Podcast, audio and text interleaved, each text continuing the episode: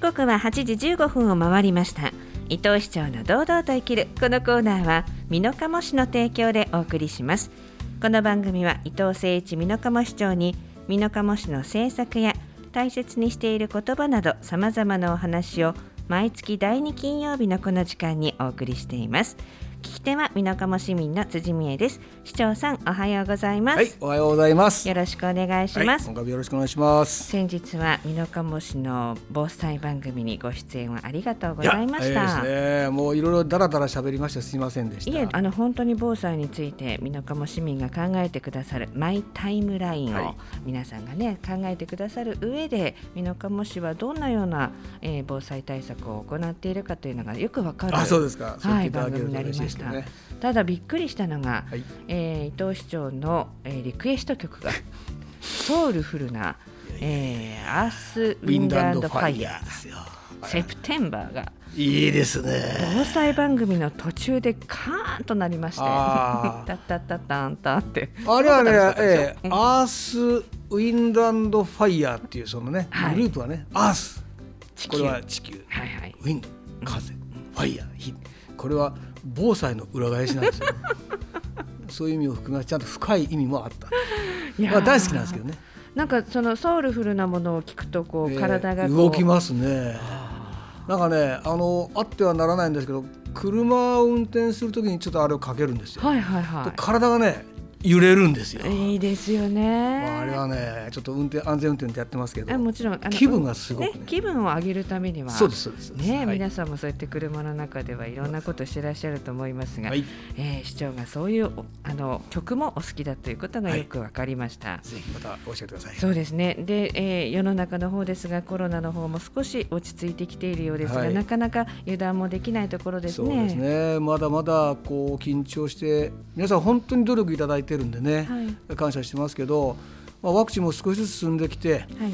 えーもう少し本当にいつももう少しってやって本当申し訳ないんだけどやっぱり先が少しずつ見えてきたかなっていう感はあるかなと。そうですね。だけどやっぱり絶対油断しないこれ大事ですね、皆さんの油断しないその気持ちがまた乗り越えていく。だんだんとやっぱりね日常が戻ってくるっていう嬉しいですよね。必ずそれは戻ると思いますので。私もあの日常戻ってくるといえば、あのカモールではいはいはいはい。美濃加茂市の消防音楽隊の私司会をさせていただいてあありがとうございまます。ありがとうございます。だんだん戻ってきてる感じで本当に楽しそうに音楽隊の皆さんがねそうしてるのが私とっても良かったなとい思うんです。やいや本当にねありがとうございますやっぱりこう皆さんね、うん人に会いたいですよですね。でねいろんなことをねみんなの前で見せたりみんなに励まされたり会話するこれはもう一番大事なことなんで、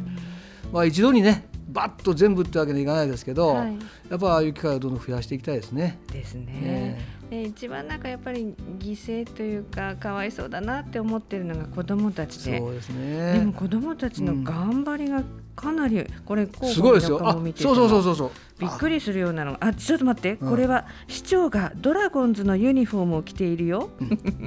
ああの見ていただいた通りなんですけども もう私もあのプロ野球についてはちょっとうるさいんでい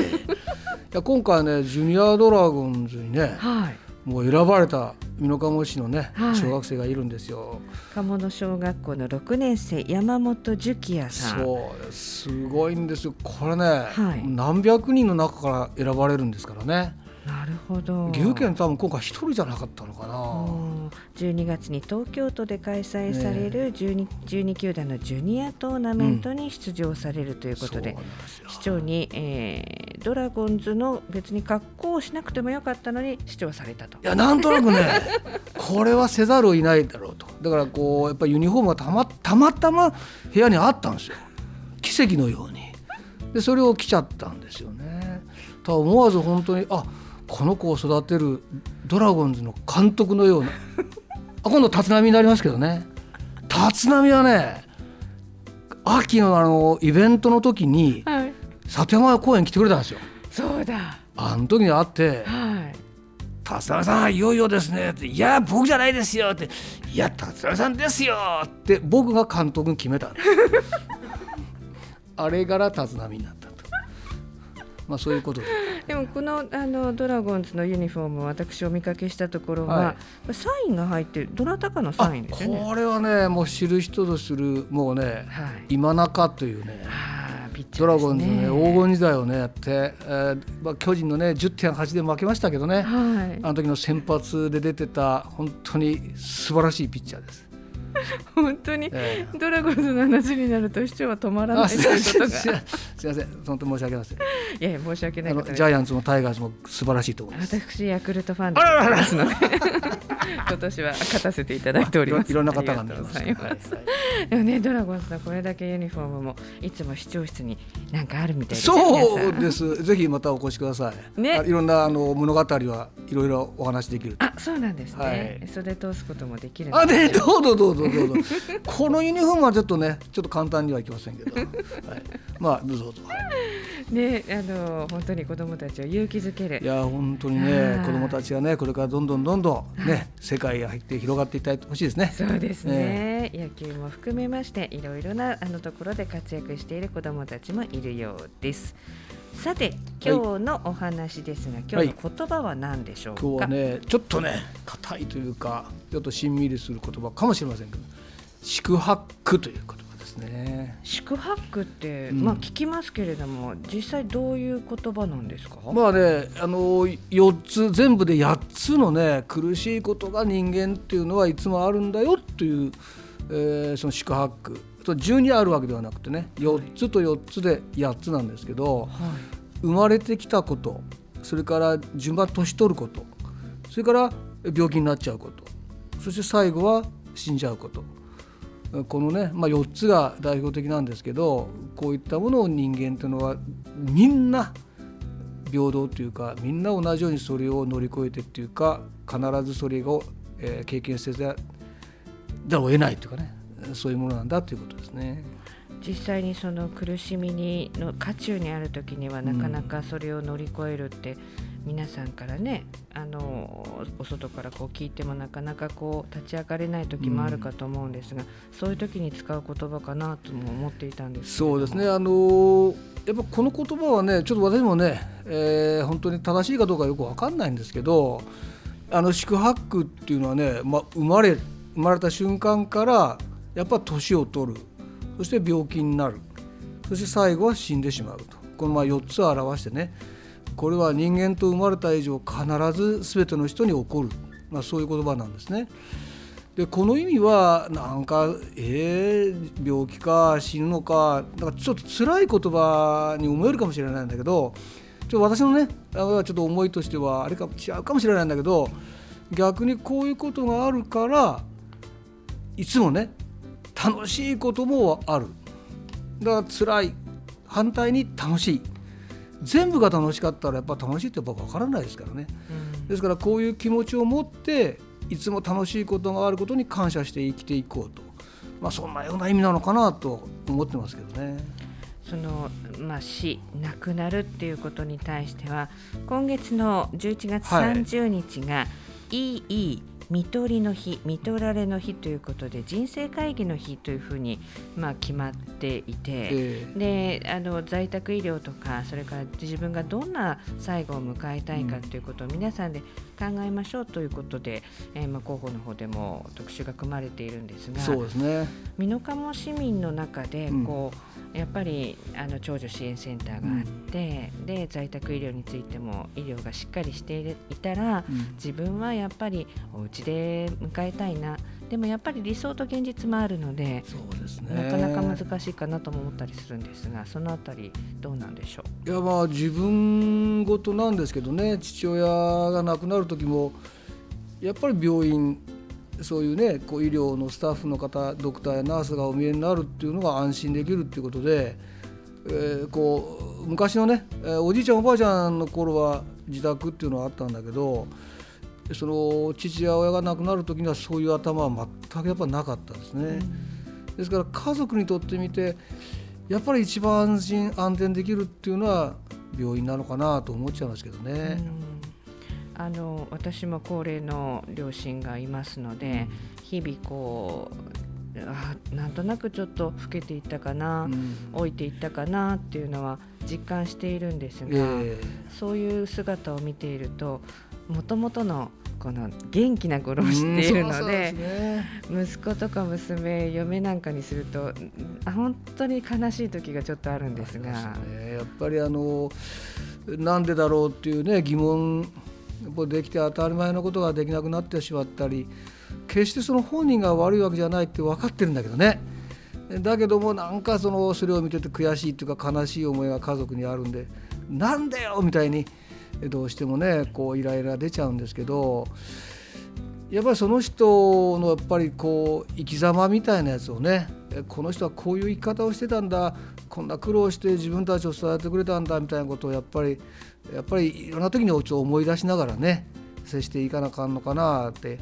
なかなか簡単じゃないですけどね。そうやって思いますけどね。その見ていくためには周りのこのサポートっていうのはうん。どんな心持ちでいればいいんでしょうね。そうですね。まあ私なんかね素人なんでこんな偉そうなこと言えませんけどまあ一人でやっぱり我慢してやるっていうのは限界がきますよね。ですからやっぱりその医療スタッフの方とかね今は本当に介護のスタッフの方素晴らしい一生懸命の方がありますしそういう仕組みが今ありますからね。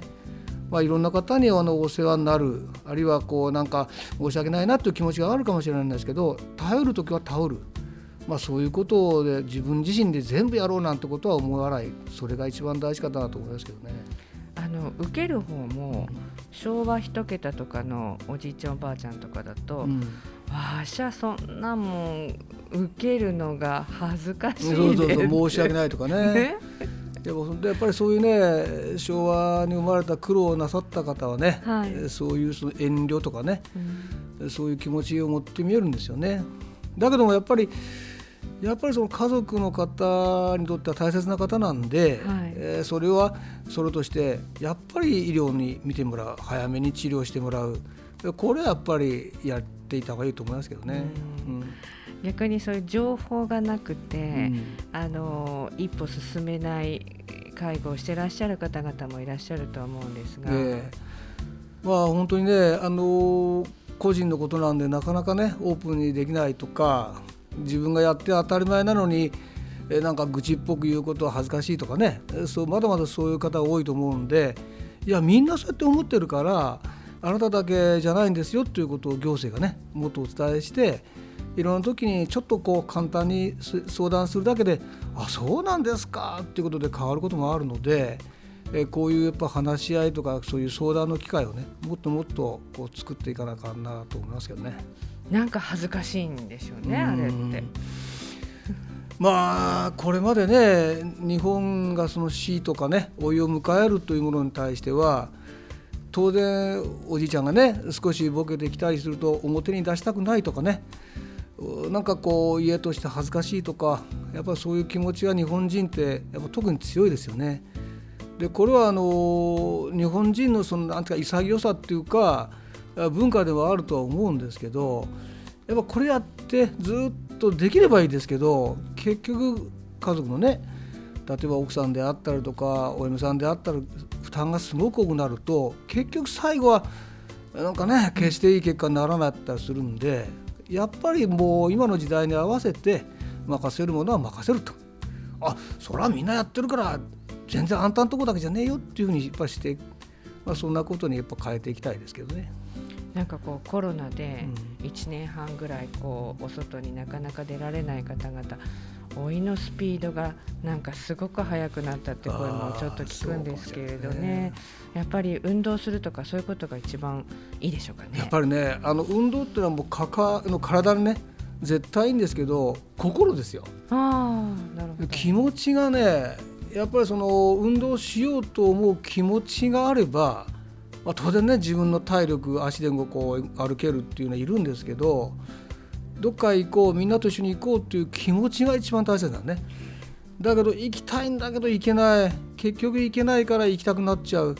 今はちょっと悪循環が続いてるかもしれないですね。そのあたりをやっぱりお家でとかそれから少しねあの皆さんがこう近所で見てもいいような形でね、あの見守っていけるような体制ができていくといいなというふうに思いますね。私自身はあのやっぱりそのさっきのね宿泊っていうのはみんな考えることなので、は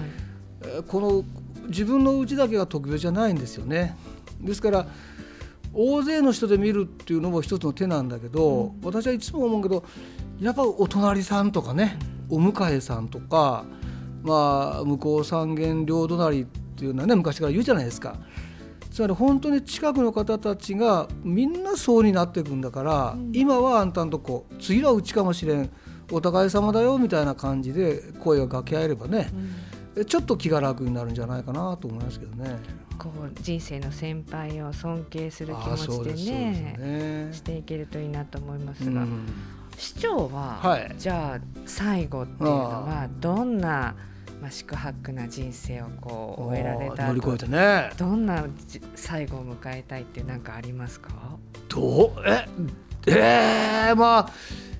一応ねあの義理で感謝の言葉は残したいなと思いますけど。義理でって言った。まあ本当にずっと今もねこう生きていく本当皆さんのおかげでこう幸せに生かさせてもらってるんで、うん、まあありがとうとかねこういうことは絶対伝えるだろうなと思うしで僕はそういうことよりもね死んじゃった後自分どこにおるのかなとかね